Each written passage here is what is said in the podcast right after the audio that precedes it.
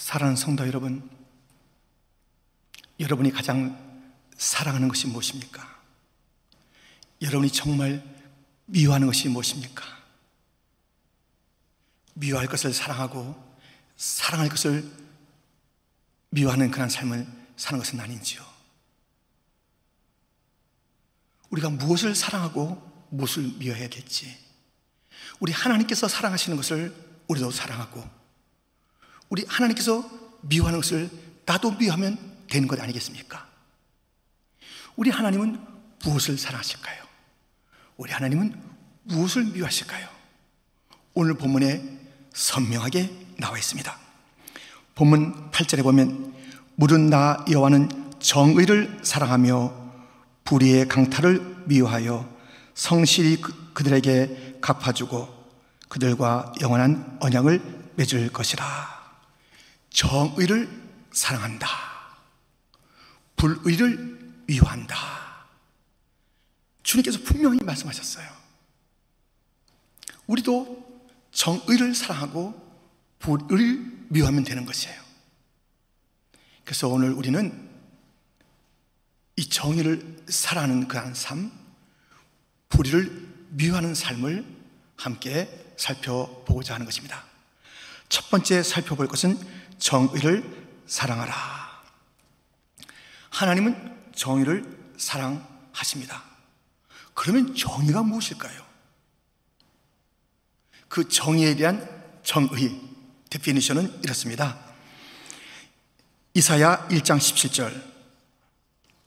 이사야 1장 17절에 보면 선행을 배우며 정의를 구하며 학대받는 자를 도와주며 과를 위하여 신원하며 과부를 위하여 변호하라 하셨느니라. 이 정의를 구하는 것은 선행을 착한 일을 옳은 일을 배우는 것이라. 학대받는 자 도와주는 것이고 또 고아와 과부 이렇게 어려운 자들을 도와주는 것이 바로 정의를 구하는 삶이라고 분명히 말씀하고 있습니다. 정의, 정의롭다 하는 것은 꽤 딱딱하게 느껴지잖아요. 저 사람 참 정의의 사도야 하면 굉장히 딱딱한 사람처럼 느껴지잖아요. 옳기는 옳은 것 같은데. 그러나 이 정의라는 것은 한없는 긍휼과 자비를 그 안에 담고 있어요. 정의 자체가 사랑의 일이에요, 사랑의 일. 특별히 누구를 향해서 힘들고 어려운 자, 슬픔의 사람, 낙심한 자, 상처의 사람들을 향한 그 긍휼의 태도가 정이라고 일러주고 있습니다. 이사야 1장 17절에 말씀한 그 내용뿐만 아니라 오늘 본문에도 계속 그것을 우리에게 일러주고 있습니다. 정의를 사랑하시는 그 주님께서 이런 말씀을 본문 1절부터 들려줍니다. 주 여호와의 영이 내게 내리셨으니 이는 여호와께서 내게 기름을 부으사 가난한 자에게 아름다운 소식을 전하게 하려 하심이라. 나를 보내사 마음이 상한 자를 고치며 포로된 자에게 자유를 갇힌 자에게 노임을 선포하며 여호와의 은혜의 해와 우리 하나님의 보복의 날을 선포하여 모든 슬픈 자를 위로하되 가난한 자에게 아름다운 소식을 전하는 것. 마음이 상한 자를 고치는 것. 포로된 자에게 자유를 갇힌 자에게 노임을 선포하는 것이요. 슬픔의 사람을 위로하는 것. 이것이 바로 정의의 일이라 말씀하고 있습니다. 정의는 계속해서 이렇게 그 어렵고 힘든 자들, 상처받은 자들을 보듬는 일이라는 것을 계속 말씀하고 있는 것이에요. 정의에 대한 이야기를 말씀하시면서 이런 것이 정의다. 또 그 말씀 가운데 다시 확인할 수 있는 것은 시편 146편 7절 말씀이니 억눌린 사람들을 위해 정의로 심판하시며 줄인 자들에게 먹을 것을 주시는 이시로다. 여호와께서는 갇힌 자들에게 자유를 주시는 도다.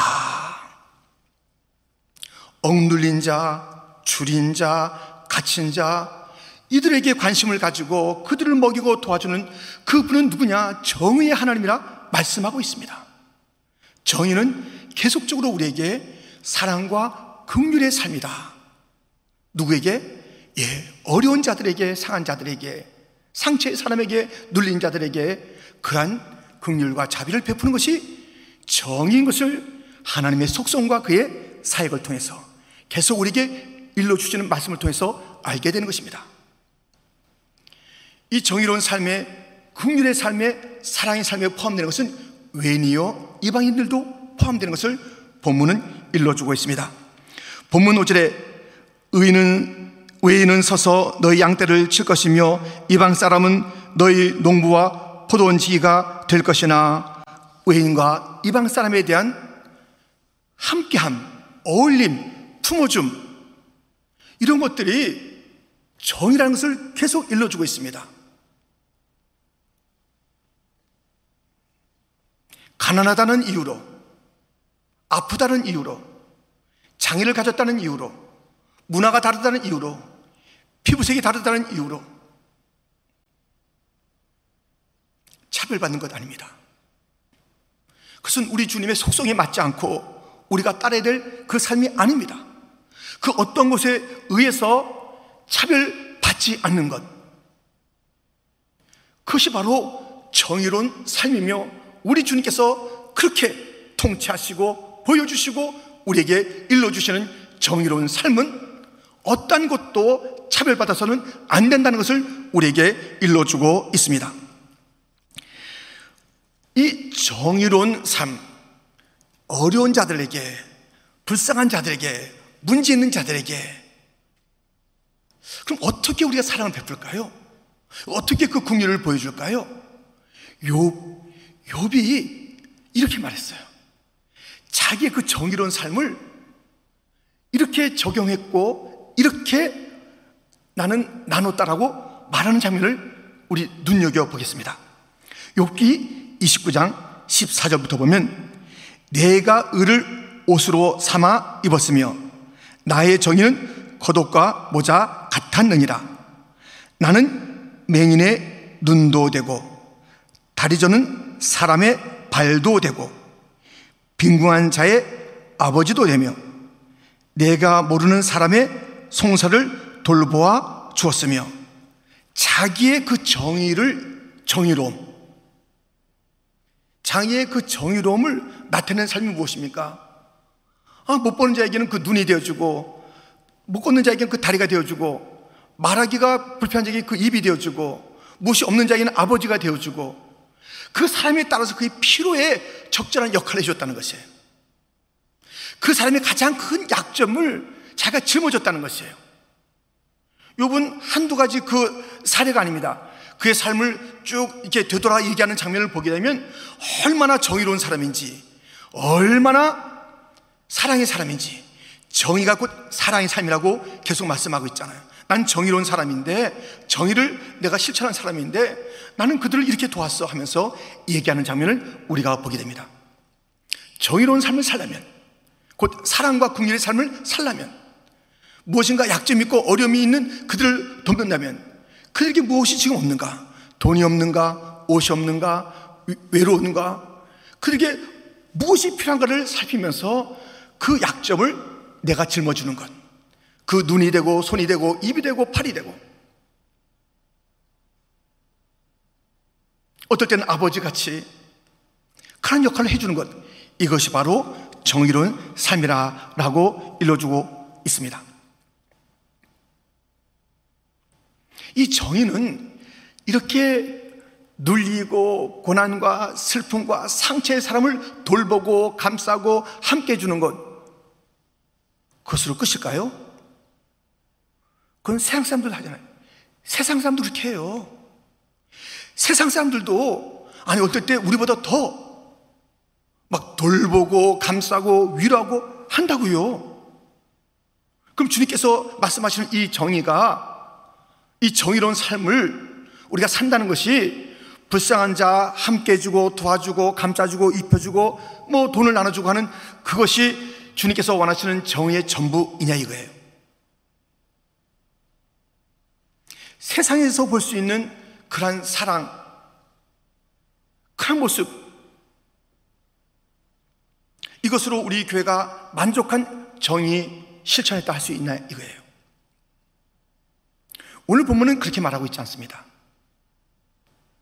큰 슬픔과 또 상처받은 자와 눌린 자, 가난 자, 이 모든 자들에게 우리가 필요한 것을 나눠주는 그 일들로 우리의 정의로움이 끝난 것이 아니라 더 나가야 돼요.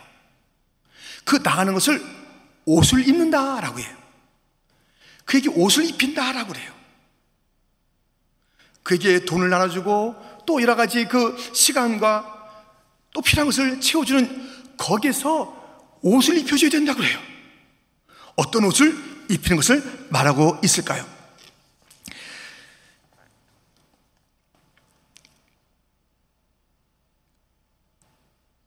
본문 3절에 보면 이런 말씀이 있습니다.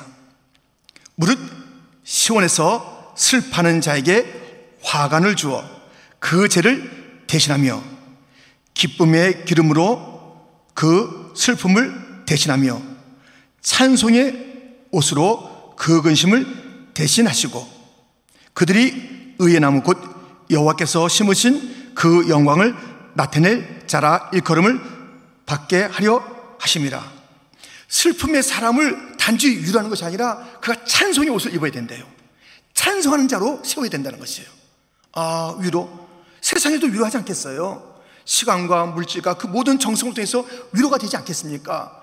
근데 우리 하나님의 정의, 우리가 따라야 될 하나님의 정의의 삶은 그로 하여금 위로에서 끝나는 것이 아니라 찬송을 부르게 하는 것이에요. 찬송만이 아닙니다. 또 보세요. 어떠한 옷을 입어야 하는지. 10절 말씀입니다. 내가 여호와로 말미암아 크게 기뻐하며 내 영혼이 나의 하나님으로 말미암아 즐거하리니 이는 그가 구원의 옷을 내게 입히시며 공의의 겉옷을 내게 더하심이 신랑이 사물을 쓰며 신부가 자기 보석으로 단장함 갖게 하셨습니다. 구원의 옷을 입어야 된다는 것이에요. 그게 정의의 옷, 공의의 옷을 입은 자라는 것이에요. 진정한 그 정의를 갖다 베풀려면 그가 눌리는 데서 해방을 주는 것인데 그가 눌리는 것이 단지 그 잠깐의 질병이나 또는 재정적인 문제라든가 여러 가지 사회적인 그런 그런 억압이나 그런 문제 속에서 눌려 있는 것 그것을 우리가 좀 해결해 주고 도와주는 것 마땅합니다만은 진정한 눌림은 그것인가요? 진정한 올무는 그것인가요? 그가 정말 숨 쉴 수 없는 것은 그, 그 고통, 그것만일까요? 이 마귀가 누르고 있는 이 죄짐, 절망, 죽음, 영원한 지옥, 저주, 이런 것들로부터 우리가 진정으로 해방시켜 주고, 그로 말미암아 진정한 구원, 잠시의 구원이 아니라 그 구원의 손길이 필요하다니까요. 거기에 우리가 무책임하면 안 된다니까요. 교회요, 그들을 우리가 돌봐야 된다니까요. 그들의 정말 그 호흡 가쁨과 그 어려움에 우리가 참여해야 된다니까요. 그러나 거기서 멈추면 안 된다니까요. 진정한, 진정한 문제는 무엇입니까? 진정한 것이 무엇입니까? 본질이 무엇입니까? 그것은 그들의 구원의 문제입니다. 죄의 문제에서 해결되어야 되는 것입니다. 찬송해야 되는 것입니다. 하나님을 높여야 되는 것입니다. 예수님을 알아야 되는 것입니다. 하나님을 만나야 되는 것입니다. 이것이 바로 공의로움이요. 이것이 진정한 위로요.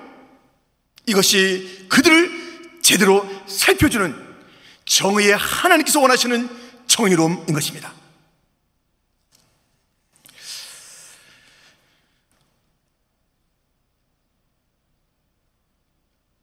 예수님께서 소외된 자를 찾아갔습니다.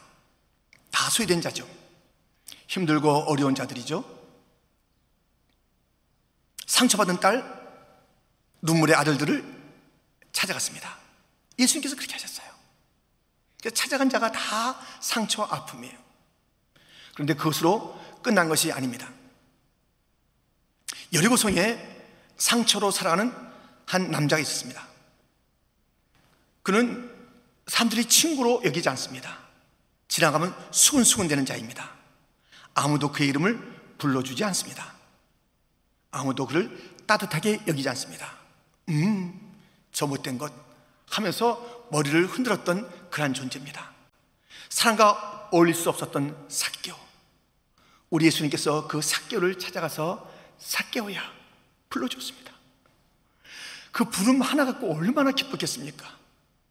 이름을 물어본 것도 아닌데 그가 자기 몸을 숨기듯이 있는 그런 뽕나무 위에 그렇게 참 숨기듯이 있었던 사교에게 찾아와서 사교야 불러줬습니다. 그리고 무엇이라 말씀하십니까? 내가 오늘 너희 집에 좀 유하겠다. 깜짝 놀랄 일이죠. 사람들이 다 놀라는 거예요. 본인은 왜 안 놀랬겠습니까? 거기서 끝났나요? 이름 불러주고 그 집에 들어가 주는 것으로서 한없는 위로가 됐는데 그것으로 끝났나요? 그렇지 않잖아요. 보세요. 누가복음 19장 8절부터 사개오가 서서 주께 여짜오되 주여 보시옵소서 내 소유의 절반을 가난한 자들에게 주겠사오며 만일 누구의 것을 속여 빼앗은 일이 있으면 내 갑절이나 갚겠나이다.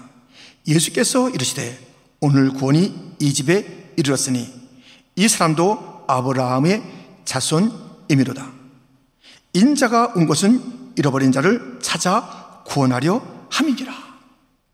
우리 예수님께서 찾아와서 그 공의를 베푸시는 것, 그 공의 속에는 무엇이 있다고요? 극률과 사랑과 자비와 살핌이 있다는 것이에요.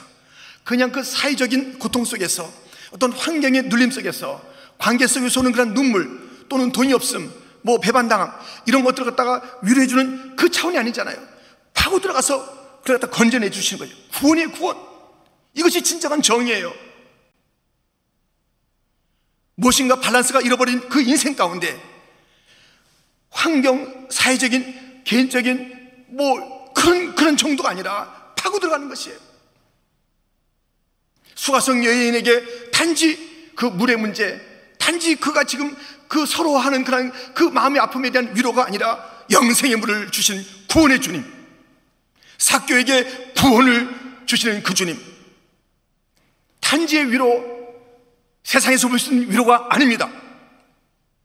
우리가 이 세상을 위로하는 정의로운 사람이 되려면 반드시 그의 영혼에 대한 해방, 그가 하나님과의 관계를 회복할 수 있도록 해주는 것, 주님을 만날 수 있도록 우리가 복음을 제시하는 것, 진정한 구원자가 있다는 것을 우리가 그에게 일러주는 것, 당신을 사랑하는 십자가 예수님이 여기 계시다. 그 놀라운 진리를 우리가 선포하는 것.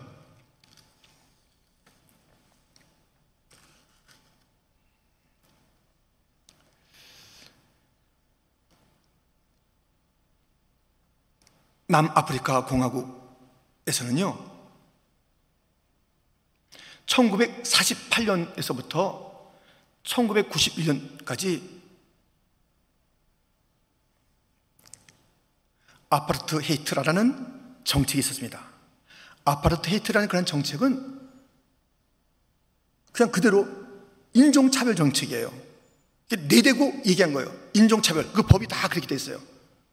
백인과 흑인을 분리시키는 거예요. 자리에서 분리시키고 교육에서 분리시키고 어떤 그런 그 역할에서 분리시키고 철저하게 차별을 갖다 아주 내대고 했던 인종차별입니다. 인종차별. 백인 우월주의. 그것이 바로 남아프리카 공화국에서 43년 동안 자행됐던 그런 법입니다.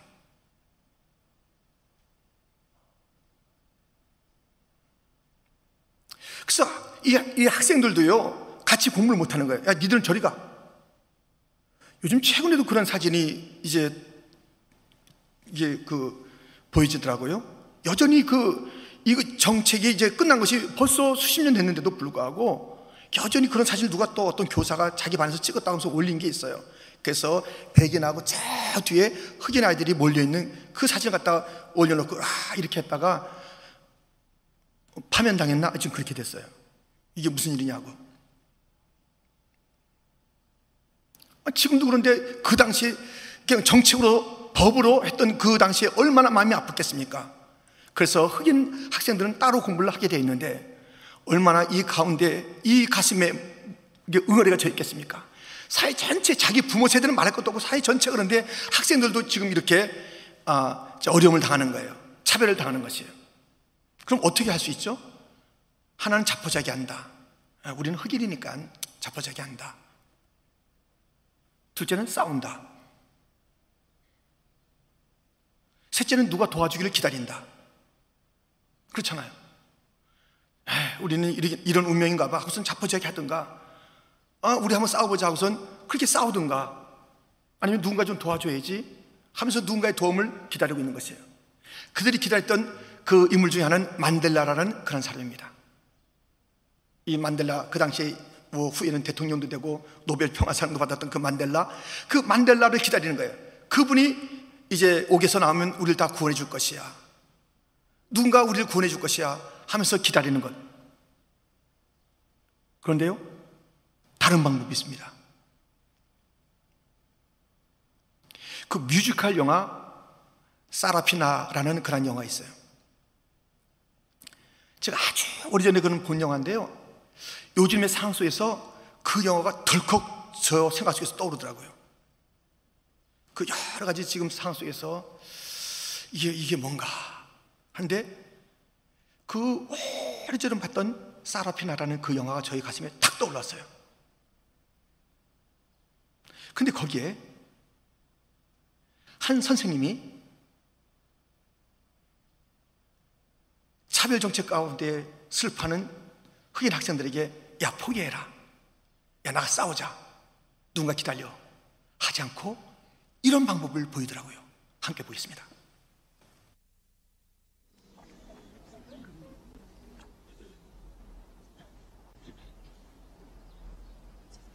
Mary Masombuga, our very own teacher. You'd love her, Nelson. I just know you would. She's beautiful, and she tells us the truth. And she doesn't pretend she knows it all. And I love her because she's crazy. And she's not afraid.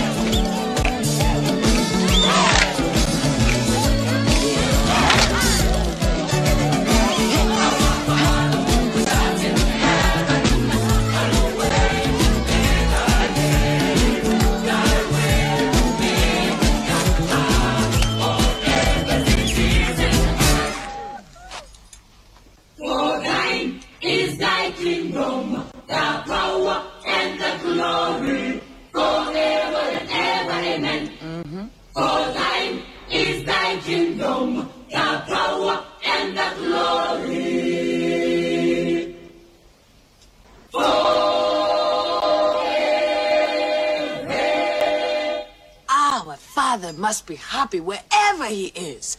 You kids are just beautiful.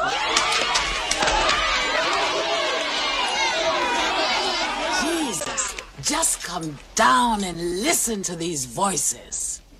And did you hear that?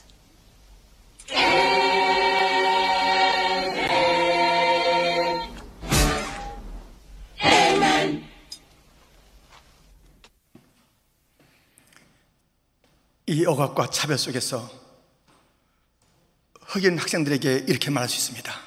포기해, 우린 틀렸어. 야, 나가 싸우자. 지금 공부할 때가 아니야.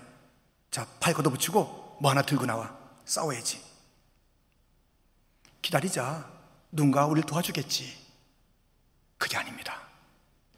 하늘을 보게 한 교사.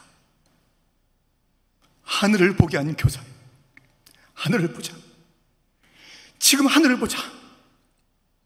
하늘에 우리 아버지야. 우리 아버지가 계셔.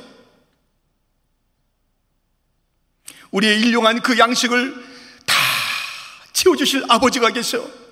영광의 그 주님이 계셔.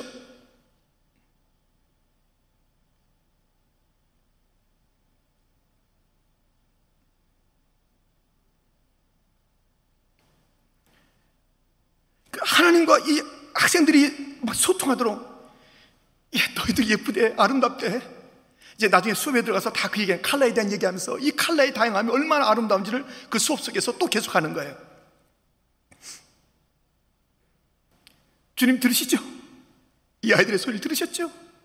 주님 또 말씀 좀 해주시고요. 막 그냥 그 역할 하는 거예요. 여러분, 꽉 막혔습니까? 아니, 차별이 지금 뭐 그 피부색에 대한 그런 차별, 아, 우리도 어느 정도 많이 그 받았잖아요. 여러분들 차별 없었나요? 저 많이 당했어요.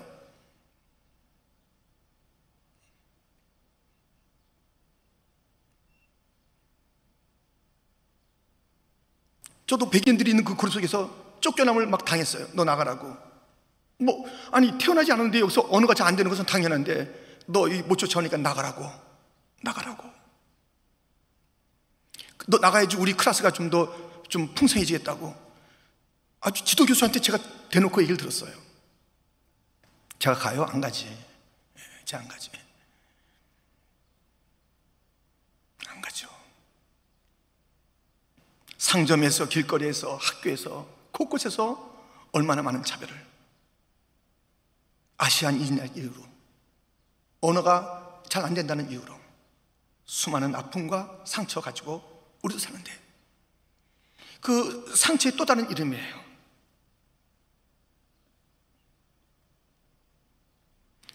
사실, 예, 그 각자 각자 느끼는 거랑 상처는 다 다르잖아요.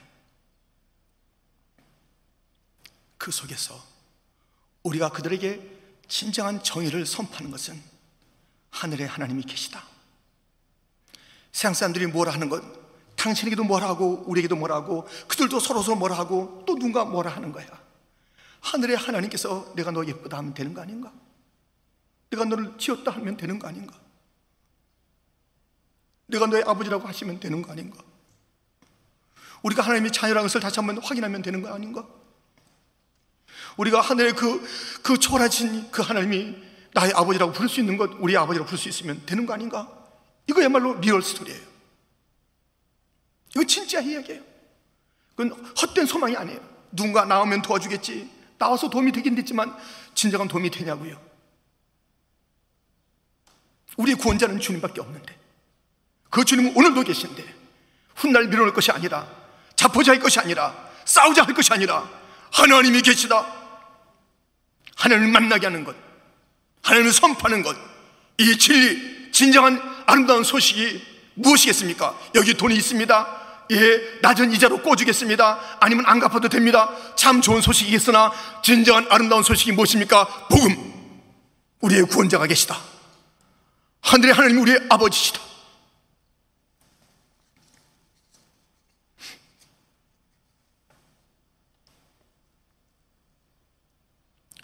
그 교사가 보여줬던 메리라는 교사가 보여줬던 그 방식을 우린 기억해야 됩니다. 정의로운 삶을 산다는 것은 따뜻한 삶일 뿐만 아니라 본질인 예수를 예수님을 전하는 것이고 하나님 아버지가 당신의 아버지 것을 알게 해주는 것 이것이 그에게 진정한 정의를 베푸는 삶입니다. 정의로우십니까? 나밖에 모르는 사람들은 정의로운 삶 아닙니다. 하나님의 삶의 방식과는 아무런 상관이 없는 자입니다. 나밖에 몰라요. 도무지 자기하고 자기 자식밖에 몰라요. 인생이. 우리 교회밖에 몰라요. 그건 정의로운 교회가 아닙니다. 정의로운 삶이 아닙니다. 하나님께서 원하시는 삶이 아닙니다. 하나님은 나와 우리 가정과 우리 교회 넘어서 차별과 눈물의 상처와 아픔의 삶들을 보느냐?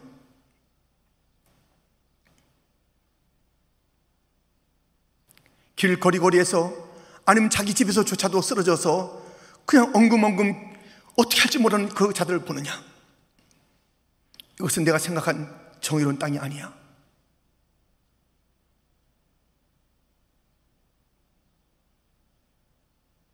내가 저들의 아버지 것을 너희가 그 아름다운 소식을 전해라.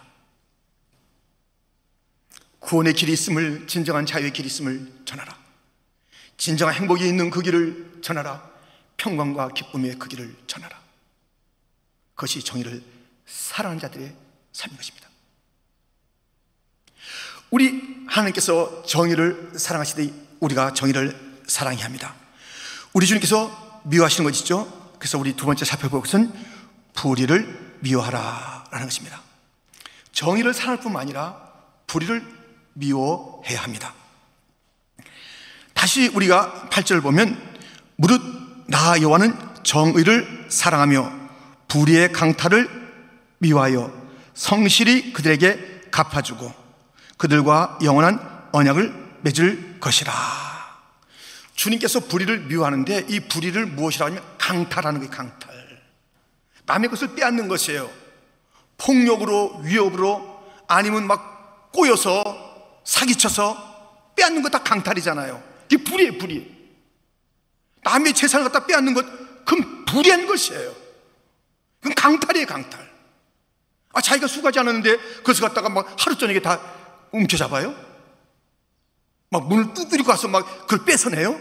강탈, 강탈. 그것을 미화할 수가, 없, 미화.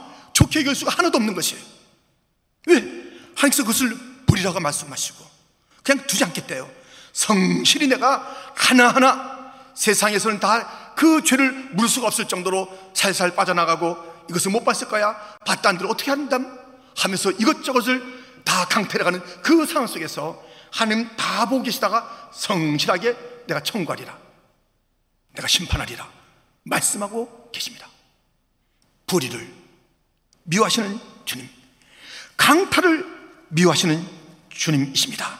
남의 것을 빼앗는 것을 주님께서 미워하십니다. 이 불의가 또 어떤 속성이 있을까요? 빼앗는 것이 바로 불의이기도 하지만 이것도 불이에요. 무엇인가 하면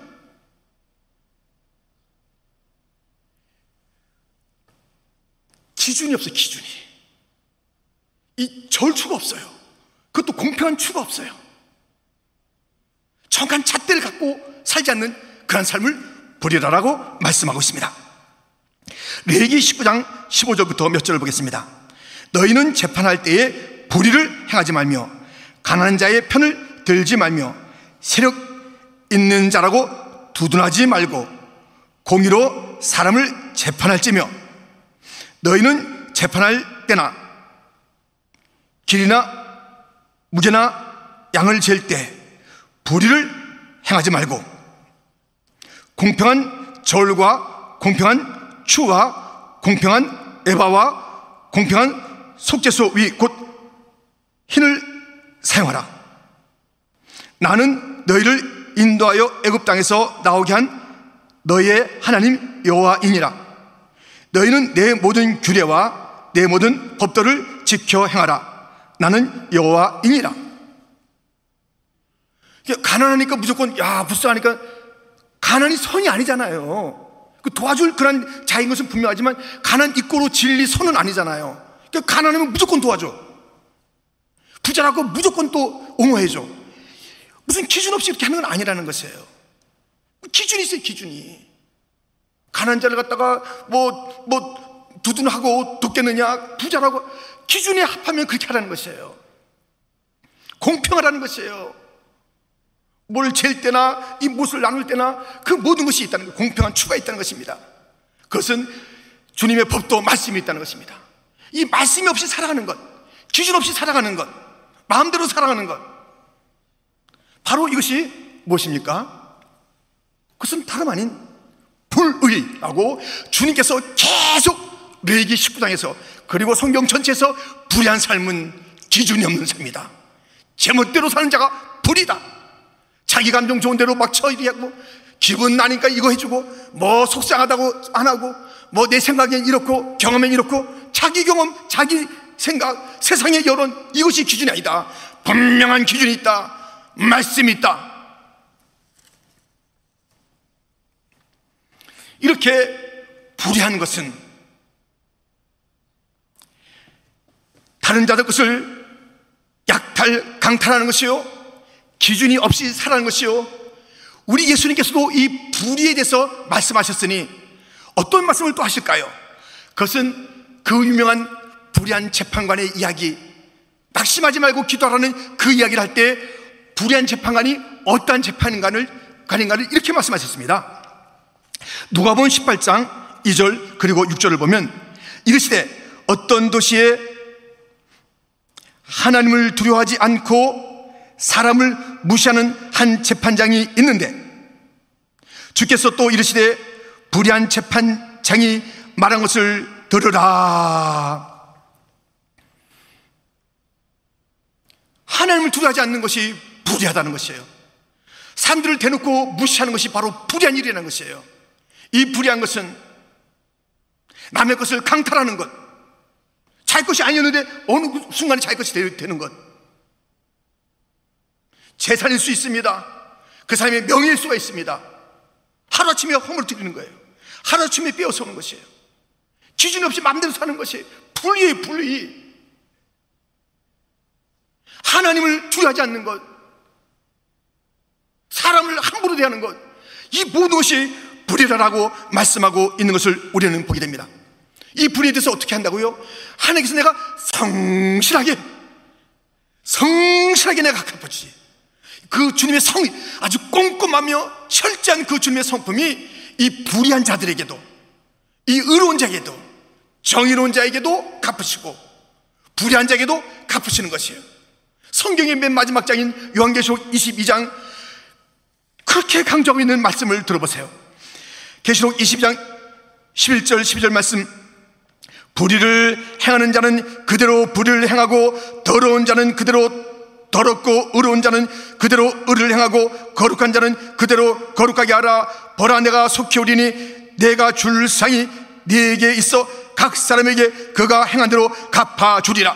이제 주님께서 오시겠다는 것이에요. 더 이상 이 불에서 돌이킬 수 있는 그런 기회를 갖다 놓쳤다는 것이에요. 이제 불의한 자는 불의로 내가 갚을 것이고 의로운 자는 내가 의를 내가 상을 줄 것이다. 주님께서 심판이 있다고 말씀하고 있지 않습니까?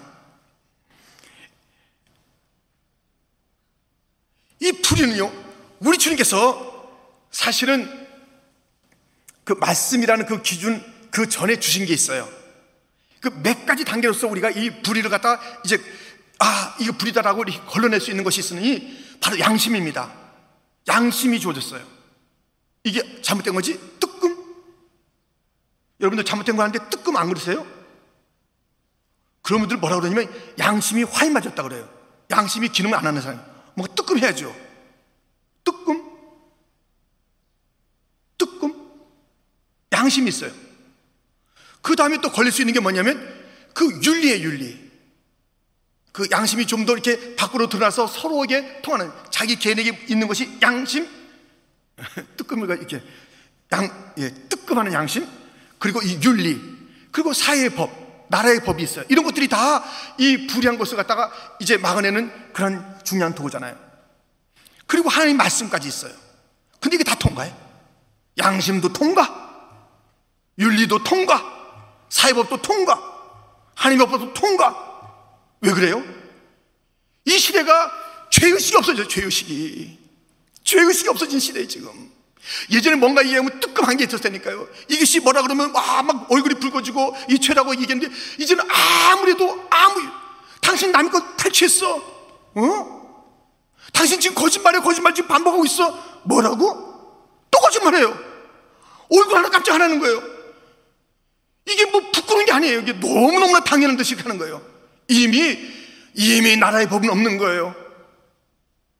그러고도 그것을 가리킨다 하고, 그런 법을 갖다가 뭐 내가 만드는 그런 그 입법부 있다 하고, 그런 자들조차도 이 법이 무엇인지 모를 정도로 무참하게 기본 양심도 없고, 윤리도 없고, 법도 없고, 하나님의 말씀도 투표하지 않고, 이런, 이런 세상이 되었습니다. 불이, 불이, 불이.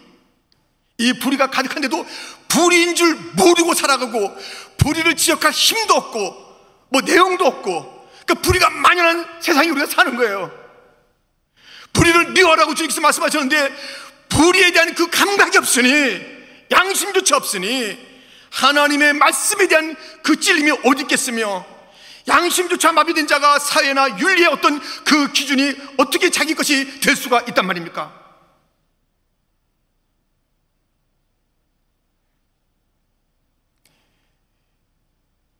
이게 불이라고 하면 사람들이 옷깃을 여미고 무릎을 꿇고 돌이키고 회개하고 잘못했습니다. 아유, 내가 감옥에 들어가야죠. 내가 정말 부끄러운 일 했습니다. 내가 모든 국민 앞에 잘못했습니다. 이런 말도 없는 세상이 됐어요.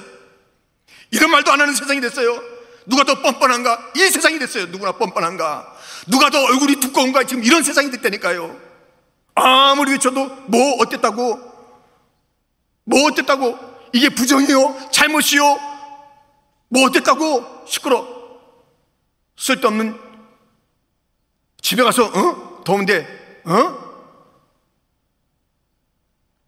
아무도 양심과 윤리와 사회법과 무엇보다도 하나님을 두려워하지 않는 사람을 멸시하는 이 시대가 되었습니다. 다윗이 그렇게 그 믿음의 사람 하나님의 기쁨이 됐던 이 다윗이 불의한 길로 가는 것입니다. 강탈의 길로 가는 거예요. 남의 것을 빼앗는 길로 가는 것이에요. 하나님을 두려워하지 않는 그 길로 가는 것이에요. 사람을 갖다 멸시하는 그 길로 가는 것이에요.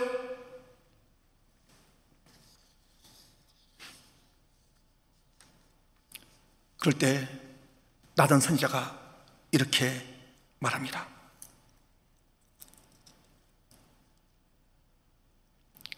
양이 많은 사람이 누가 손이 많은데 양을 잡으려고 하는데 자기 것을 잡지 아니하고 그냥 가난 자의 것을 갖다가 그 하나밖에 없는 그 양을 다 잡아서 그렇게 얘기를 들려주고 이런 나쁜 놈이 어딨냐고 아, 자기 것이 풍성한데 왜 그 없는 자, 그 하나밖에 없는 것을 갖다 빼앗아서 그렇게 남을 갖다가 하는 그 분노를 이렇게 쏟아냈을 때의 이야기입니다. 사무엘하 12장 7절부터 몇 절을 보면 나란히 다윗에게 이르되 당신이 그 사람이라. 어찌하여 내가 여호와의 말씀을 업신여기고 나 보기에 악을 행하였느냐? 내가 칼로 햇사람 우리아를 치되 암몬 자손의 칼로 죽이고 그 아내를 빼앗아 내 아내로 삼았도다. 이제 내가 나를 업신여기고 햇사람 우리아의 아내를 빼앗아 내 아내로 삼았은즉 칼이 내 집에서 영원토록 떠나지 아니하리라 하셨고 지금 이 다시 불의한 길로 가는 거예요. 남의 것을 강탈했잖아요. 목숨을 앗았잖아요. 하나님 말씀이 기준이 되지 않았잖아요. 하나님 없인 여겼잖아요. 사람들의 아픔을 갖다 둘러보지 않았잖아요.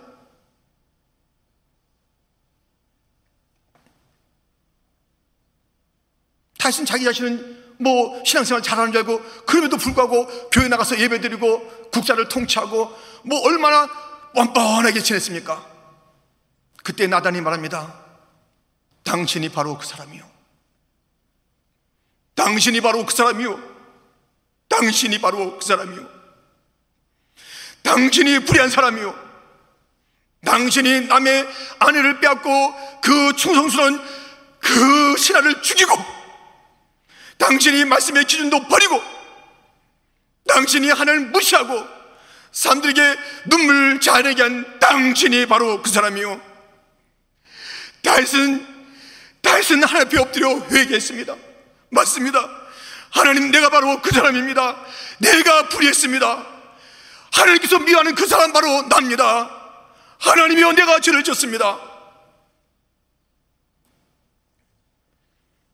그렇게 가슴을 찢고 회개하고 통회하고 자복하고 그런 일이 있었습니다. 불의한 길을 가다가도 바로 너 그렇게 말씀하시면 우리는 멈춰서서 우리가 다시 돌이켜 살 길을 찾아야 하는 것 아니겠습니까?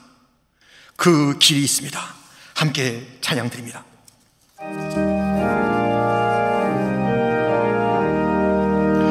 약하고 주해도 주께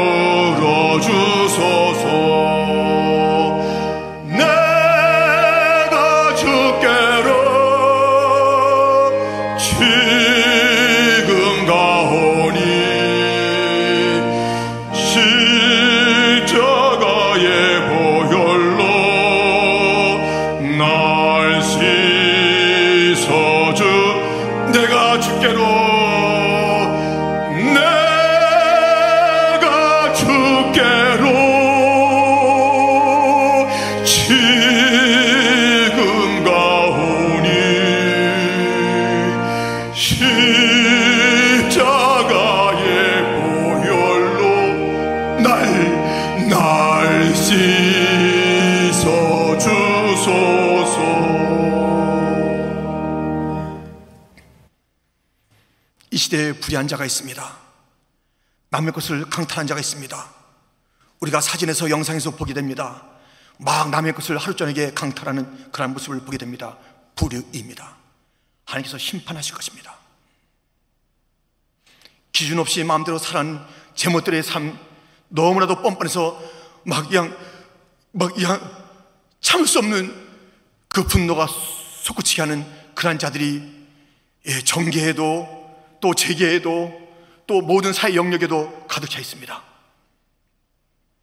하나님을 두려워하지 않는 참 어이없는 인생들, 사람을 그렇게 무시하는 자들 많습니다. 그 사람들의 이름을 제가 말씀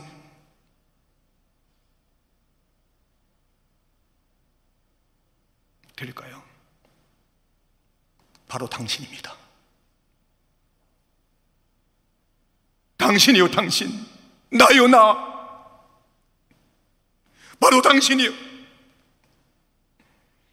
왜 다른 자들의 그 강탈의 모습 보면서 우리가 혀를 차고 있습니까? 왜 다른 자들이 그 뻔뻔한 모습 보고 왜 저런, 저런 사람이 다 있나? 저 인간 같지도 않은 인간이라고 우리가 말하는 그 사람이 바로 당신이요. 당신이요. 이 자리에 말씀 앞에 있는 당신이요. 나요. 하나님을 두려워하지 않고 살았던 우리들이요. 사람들을 그렇게 철저히 무시하고 마음대로 우리가 나에게 유익한 사람은 두둔해주고 또 안 그런 사람은 멸시하고 기준이 없어 기준이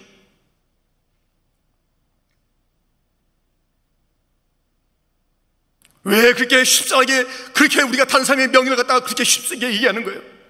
다른 사람이 30년, 50년, 70년, 80년 사는 그런 명예를 하루아침에 허물어 버리는 한두 마디의 그 빈정거림. 왜 사기쳐서 다른 사람의 재산을 갖다 탈취하냐고요? 왜 교미한 그런 말을 통해서 다른 사람의 그 명예나 그런 것들을 탈취하냐고요? 왜 폭력을 쓰냐고요? 언어의 폭력을 왜 쓰냐고요? 불의한 사람이 당신이요 납니다.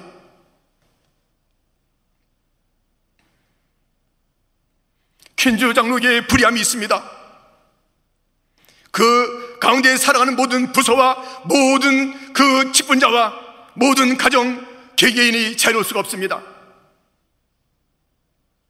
그렇지 않고서야 우리가 이러한 징계를 받고 있냐 말이에요. 지금의 이 어려움을 바라보면서 이, 이 거리에서 번져지는 그런 어려움을 바라보면서 우리가 지금 그렇게 우리가 참으로 속상해하지만 우리 근본을 생각해 보시라고요. 이 수개월 동안 계속되고 그 터널 끝이 언젠가 알 수 없는 이 징계 주님께서 성실하게 갚아주시는 거예요. 불의한 자가 돌아오라는 그 마지막 찬스인 것입니다. 요한계시록 22장에 가면 더 이상 기회가 없는 거예요. 불의는 그대로 불의로 끝난다. 이 시대에 당신이 바로 그 사람이 하는 나단이 없는 시대입니다.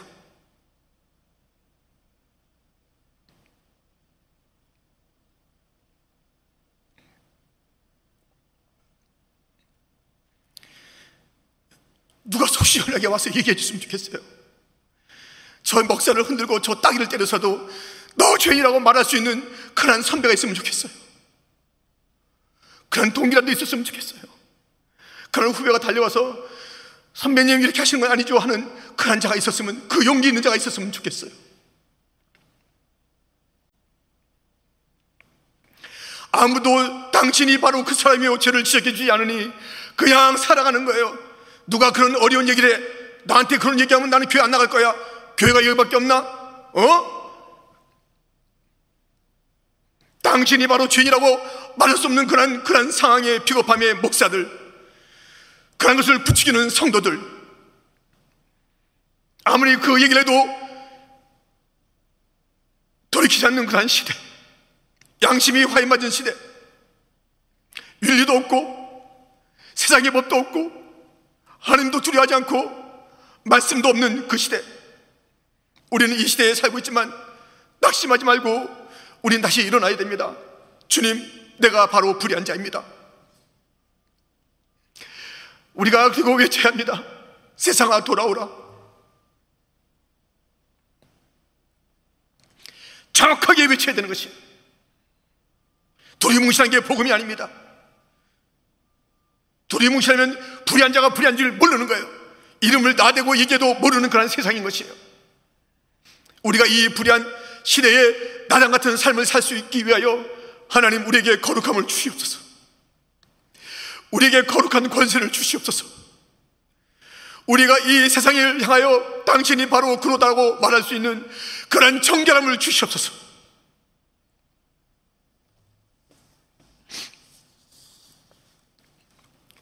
정의와 불의는 함께 어울릴 수가 없습니다.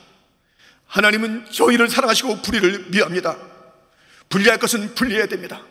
그러나 어울리는 것이 있습니다. 그 어울림이 바로 오늘 본문 마지막 절에 있습니다.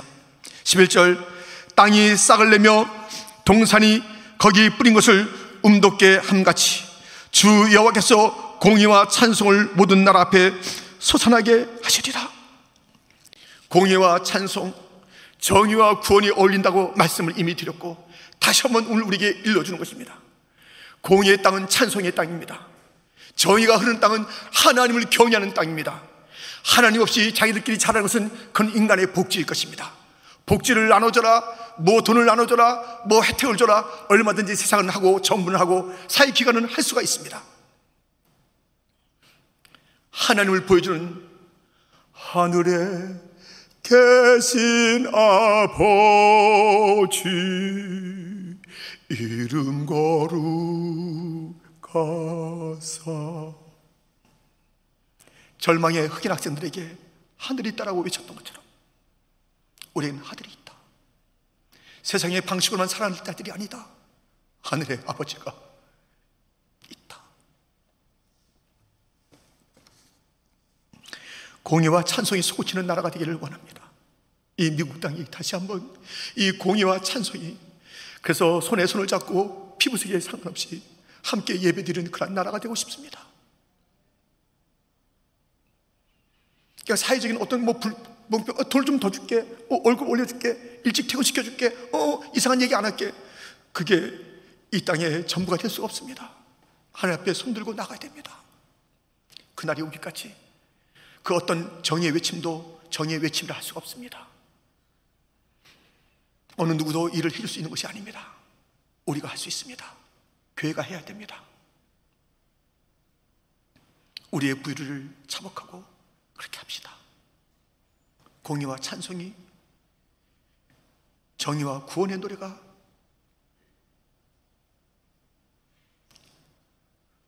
요한계시록의 모든 종족이 피부에 상관없이 예배드리는 그 나라, 그 하나님 나라.